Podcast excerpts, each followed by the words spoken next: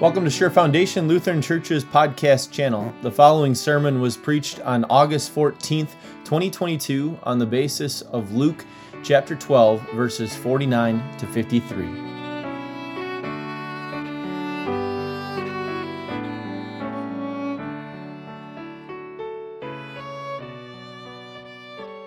A question that I get asked fairly often, maybe you have even asked me this question before, is how do you pick what we're reading on Sunday morning for lessons? Or, or how do you pick what is being preached on each week?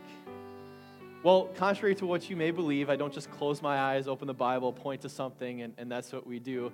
And, and I hope you're relieved about that. I hope you're relieved that there's a little bit more thought that goes into it than that. Our church actually, uh, pretty regularly, I would say more times than not, follows a lectionary. And a lectionary, if you haven't heard that, that term before, is just a, a, plan of Bible readings that are assigned to each Sunday of the church year. So we follow one that's on a three year cycle, meaning that these selection, this selection of readings, the, the Old Testament reading, the epistle reading, the gospel, the psalm, th- this selection of readings you won't hear again for another three years, at least not altogether like this. And that's to, to do a few things, that, that serves a, a few different purposes. It's a good thing because the, the theme of each Sunday matches up, it, lines up with, with God's Word. It's a good thing because it ensures that you as a congregation hear the whole counsel of God, meaning you hear all of the teachings of the Bible. And it protects you as hearers, and it guides me as, as a preacher so that you're not just hearing what's easy to, to talk about and preach about, it, it makes sure that, that you hear all of the teachings of God's word, not just the ones that, that pastor finds interesting, but you hear even the teachings of God's word that are more difficult, uh, the ones that, that perhaps go against conventional earthly wisdom.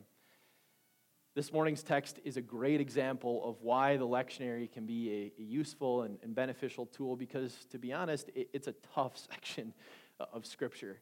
It's one of those that when it comes up as a reading, if, if we were just to read it and, and not explain it, we'd be leaving this building today thinking, what was going on with that gospel reading today? And so we're going to dig into it this morning. These are our words from Jesus from Luke chapter 12, uh, verses 49 to 53. Jesus says, I have come to bring fire on the earth and how I wish it were already kindled. But I have a baptism to undergo, and what constraint I am under until it is completed. Do you think I came to bring peace to the earth? No, I tell you, but division. From now on, there will be five in one family divided against each other, three against two, and two against three.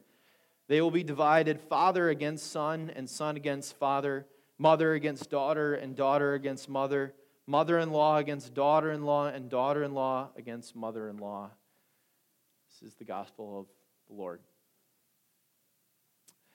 So, first thing that we have to tackle what, what is this fire that Jesus is talking about here? Uh, the, the, the metaphor fire shows up several times in the Bible and it's used to talk about different things. So I want to take you back just a few chapters in the book of Luke. You'll, you'll see a passage from Luke chapter 9 printed out there on, on page 10 of your bulletin. That's what we're referencing here. Uh, this brings us back to a time when Jesus was going through a Samaritan village, and this particular Samaritan village rejected Jesus. And his disciples were not too happy about this rejection, as you could imagine. So, James and John, who were his disciples, they were, were called the, the sons of thunder, they were brothers. Uh, they, they look at Jesus with, with indignation. They say, Do you want us to call down fire on these people? Uh, essentially, what, he's saying, what they're saying is, Do you want us to call down judgment on these people? So, what, what they're saying and what they're indicating with fire is fire could be synonymous with judgment. So, is that what's, what Jesus is saying here? I have come to bring fire to the earth, and I wish it were already kindled. It's part of it, but not all of it yet.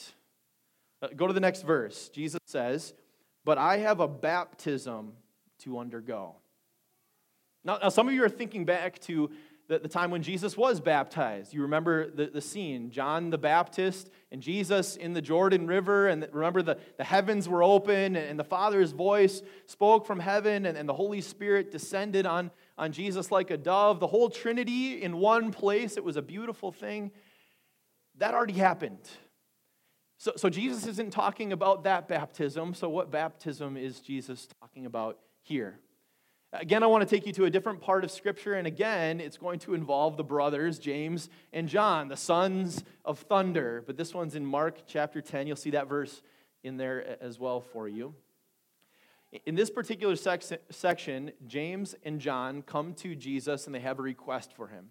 They say, Hey, Jesus, when you enter into your kingdom and when you sit on your throne, can we sit in the seat on the right and on the left of you, those positions of honor.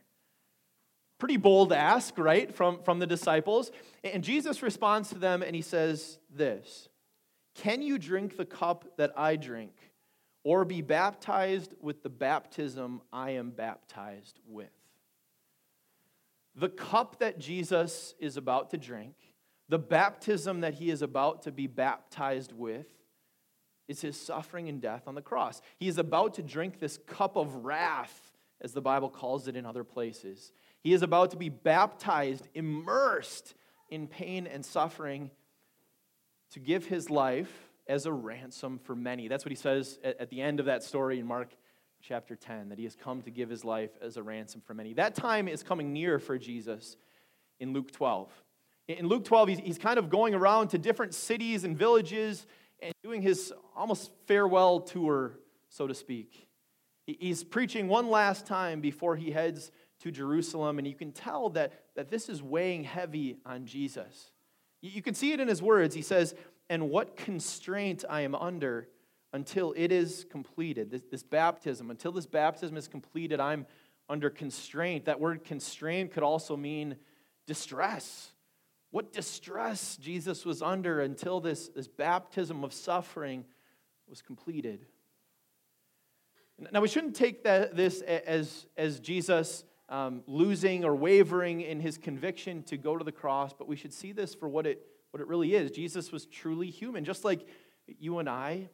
And the thought of, of this baptism of suffering, of pain that laid ahead of him, it weighed heavy on Jesus. So, as we're wrapping our head around these concepts, we're thinking, okay, what, what is this baptism? This baptism of suffering is really nothing more than the completion of Jesus' gospel work. You can say that this baptism is synonymous, it's the same thing as the gospel. And that gives us an idea of what Jesus is talking about when he talks about this fire. This baptism, this gospel, will bring about this fire. In my experience, I'm guessing yours too, uh, fire can be both a good thing and a bad thing. Uh, so, some of you maybe think of, of uh, those beautiful nights in, in September when we, we've lost some of the humidity. It's, it's 50 degree, 50 some degrees or 60 some degrees at night, and you're sitting outside and ha- having a campfire and, and, lots of stars in the sky. It's, it's beautiful, right? Those are great memories uh, for your family, for, for, with your spouse.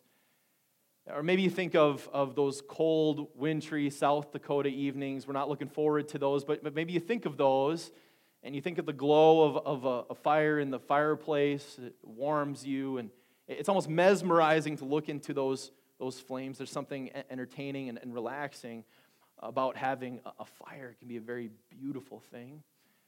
Fire can also serve other good purposes too, right? Fire purifies things. Uh, believe it or not, one of the greatest ways to prevent a forest fire is fire. It seems counterintuitive, but uh, the, the controlled fires of the, the underbrush of a forest floor, it, it helps prevent these big forest fires that, that go out of control. It, it gets rid of the, the underbrush that, that would sit there like tinder waiting for lightning to strike or something else to, to ignite it. Fire, it, it purifies. Maybe uh, some of you got into the, the uh, it's not it's fairly new show 1883 that it came out not too long ago. It was a spin-off of yellowstone another very popular show. If you haven't seen it no worries. Um, big surprise it, it, takes place in 1883 uh, and it covers a group of immigrants who are heading west. They're trying to go from dallas to oregon. And there's a, a specific scene in here where they're thirsty so they go down to the river and they, they get water and they drink it and a few scenes later, they're writhing in pain on the ground because that water had bacteria in it, right? What the people that watched these people writhing in pain learned was that you have to boil the water. You have to put that water over fire to get rid of the bacteria because this fire, it, it purifies. Fire can be a good thing, right? Fire purifies. Jesus came to, to go through this baptism of suffering, to, to finish his gospel work, to bring about this fire that purifies you. We maybe haven't thought of, of that as a metaphor for the gospel before. Uh, that the gospel is, is like a fire that, that purifies you, but it, it's as if Jesus went to the cross and burned away all of your sins on the cross because he was that, that burnt offering for, for you, you and I. He burned away your sins. The, the perishable was burned away on the cross, and what was left? But the imperishable given to you. Now, it's certainly true to say in this section that, that this baptism that we're talking about, this baptism of suffering, is not the same as the baptism that you have received, not the same as this water baptism. But uh, we need to make a connection here between the baptism of suffering that Jesus is going through and the baptism that we receive. There is a connection because the Apostle Paul says that when you were baptized, you were baptized into the death of Christ. This is what he says in, Romans chapter 6. He says that when you were baptized, you were linked to Christ. You were connected to the baptism of suffering that Christ went through meaning that you were buried with Christ in your baptism. You were purified of all of your sins with Christ in your baptism. And you were also connected to his resurrection, so that when Jesus was raised, you too were raised.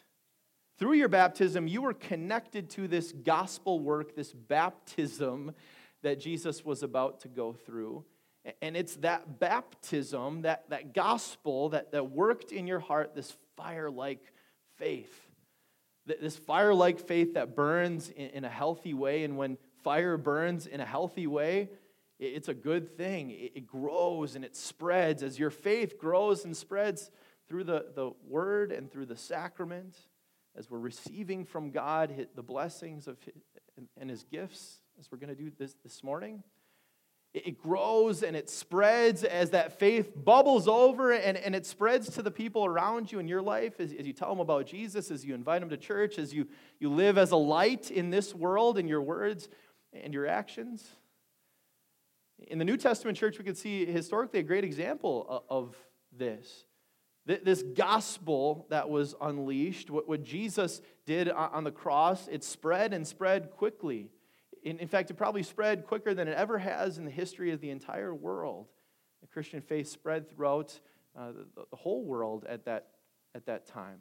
This fire was ignited, and it was a beautiful, beautiful thing. But not everybody feels that way. Fire can be a very good thing, but fire can also be a very destructive and devastating thing. If you talk to somebody or if you know somebody who's, who lost a house or, or lost possessions to a, a fire, it can be incredibly devastating and, and heartbreaking. This baptism of suffering that Jesus was about to go through, it would stoke a fire that would be beautiful for some, but for others it would go in a different direction. Listen to what Jesus says. He says, "Do you think I have come to bring I came to bring peace to earth? No, I tell you, but division." The gospel will divide. That's not its purpose, but it will. For those who believe it, it, it is a, a nice, warm fire on a cold, wintry South Dakota evening. But for those who don't believe it, it, it will breed resentment, opposition, and anger. What we learn from God's word is you cannot be neutral to the gospel. You either believe it or you don't. And so, in that way, we see that it immediately divides. It divides the world into believers and unbelievers. It divides the people in your life into believers and unbelievers. As passionate as you are for Jesus and for the gospel that Jesus came to, to accomplish, there are people, maybe even people that are close to you in your life that you love, that you care for, that are just as passionate in their unbelief. It burns like a fire inside of them against Jesus. You're starting to see how this gospel work that Jesus came to do produces a fire, a fire that could be good, a fire that could be bad. It's a hard truth. It's a hard truth that Jesus is speaking here because it often uh, touches us. Uh, it touches us emotionally because this hits close to home for a lot of us. That There are people that, that you know, that you love, that you care for, that you are divided from in this sense. In fact, Jesus even says that, right? He says that families will even be divided over, the, over this gospel of Jesus. Three against two, and, and two against three, father against son, mother against daughter, mother in law against daughter in law, families turned against each other. And it, it, it's a vital truth for us to grasp. Hard truth, but, but vital for us to grasp because if we don't grasp that truth, if instead we'd, we'd rather hold on to this nice sounding thought that true peace and true harmony is able to be accomplished in this world, then we'll be read, led in some harmful directions. If instead we want to hold on to that nice thought that true peace and harmony will be accomplished, will be able to be accomplished in this world, even though Jesus says that the world, the, the word divides, the gospel divides, then when you witness division and witness it often, you'll be led to major disappointment after major disappointment. It, you will essentially be trying to live in a world that does not exist, which at, at best would be incredibly frustrating, and at worst would cause you to lose heart altogether, as that Hebrews passage laid out. If you are trying to live in a world eh, that, that would, where true peace and true harmony would be able to be accomplished, even though Jesus says that the gospel will divide, then when you witness division and witness it often, you will compromise the gospel. You will compromise the gospel in order to achieve some sort of harmony with the people that reject the gospel. And in a sense, what you're trying to do there is you're trying to create a harmonious world that, according to Jesus, will not exist.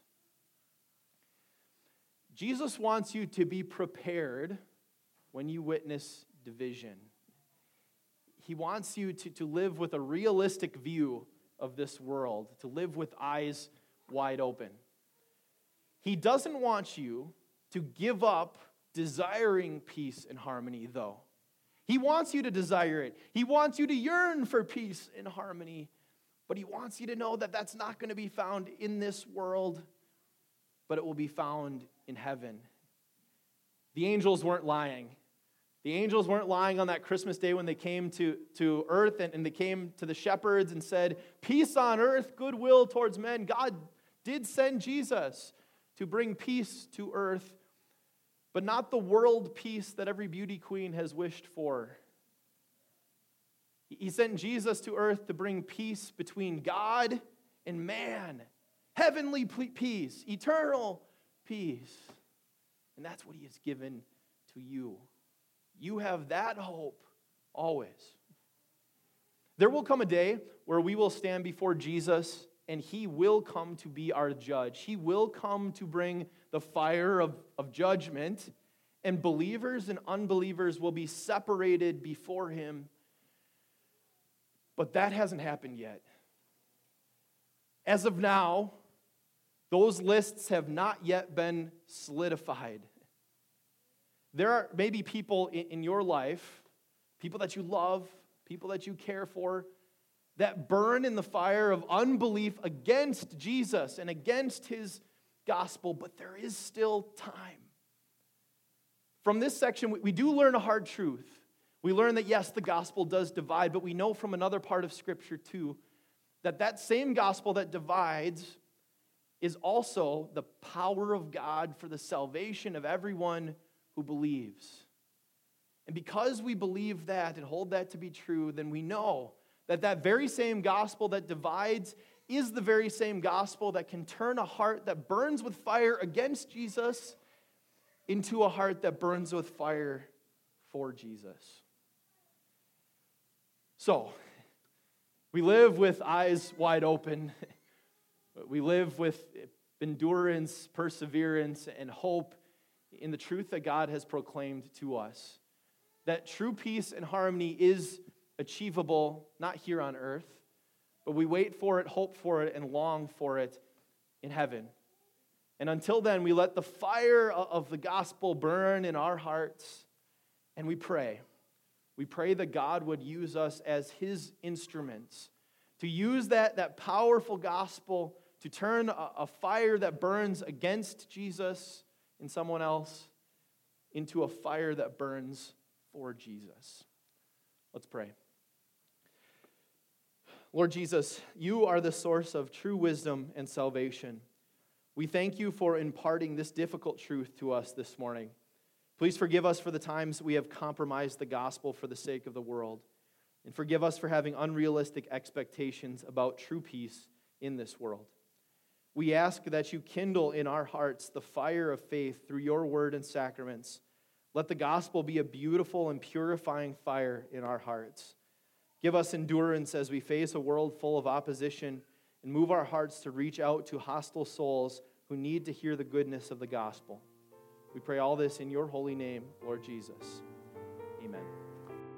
Hi there, Pastor Wilkie here. Thanks for listening to this week's sermon. If you like this content and, and, you enjoy listening to these sermons, could you do us a favor? Could you subscribe on whatever platform you're listening to this podcast on? That helps our podcast be seen and heard by more people more often so that more might hear about Jesus and his love. Thank you, and God bless your week.